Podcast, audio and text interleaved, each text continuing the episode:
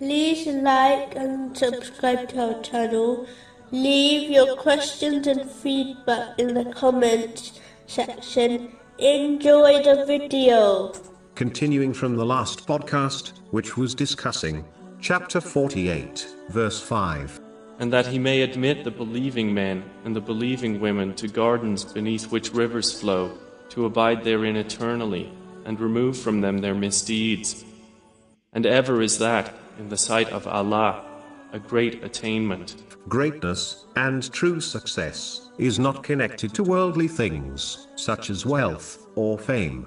A person may obtain some worldly success through these things, but it quite obvious, if one turns the pages of history, that this type of success is very temporary, and it eventually becomes a burden and regret for a person. A Muslim should never believe that superiority lies in these things, thereby dedicating themselves to obtaining them, while neglecting their duties to Allah, the Exalted, and the creation.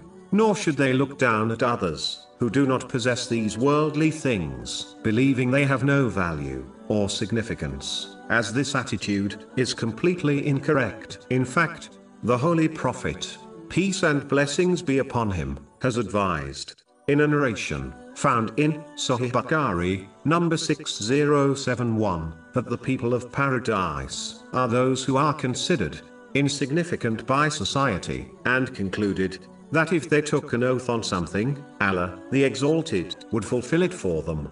True honor, success, and greatness, in this world, and the next lies in piety. So the more one sincerely strives to fulfill the commands of Allah, the Exalted, refrain from the prohibitions of Allah, the Exalted, and be patient with destiny, the greater they are, even if they appear insignificant to society. Chapter 49, verse 13. The most noble of you in the sight of Allah is the most righteous of you.